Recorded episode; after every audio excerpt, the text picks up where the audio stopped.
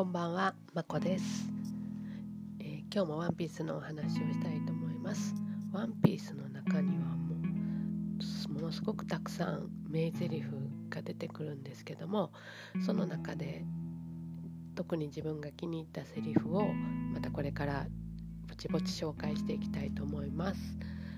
今日は、えー、一人ぼっちでも大丈夫前向きにしてくれるサウロのセリフというお話をしたいと思います、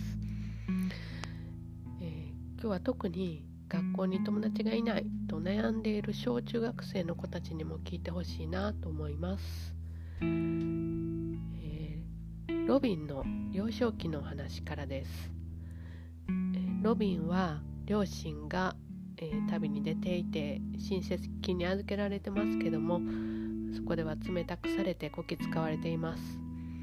で花々の実の能力を持っているので気持ち悪がられて友達、えー、いじめられて友達もいません。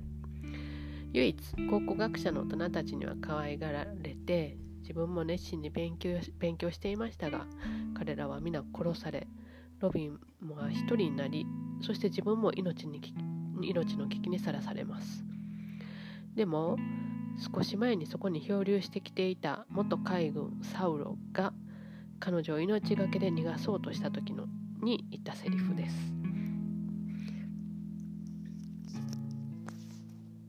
今は一人だけどいつか必ず仲間に会えるでよう。海は広いんだでいつか必ずお前を守ってくれる仲間が現れる。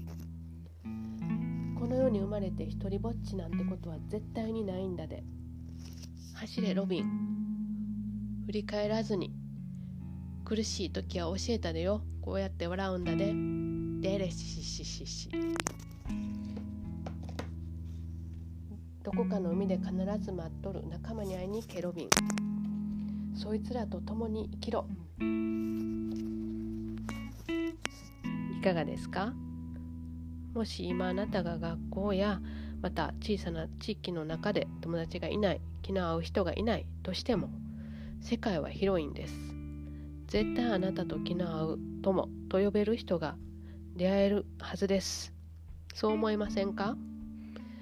私も学校の友達という狭い範囲では寂しい思いをしましたけれども今は気の合う仲間愛する人も見つけて幸せです。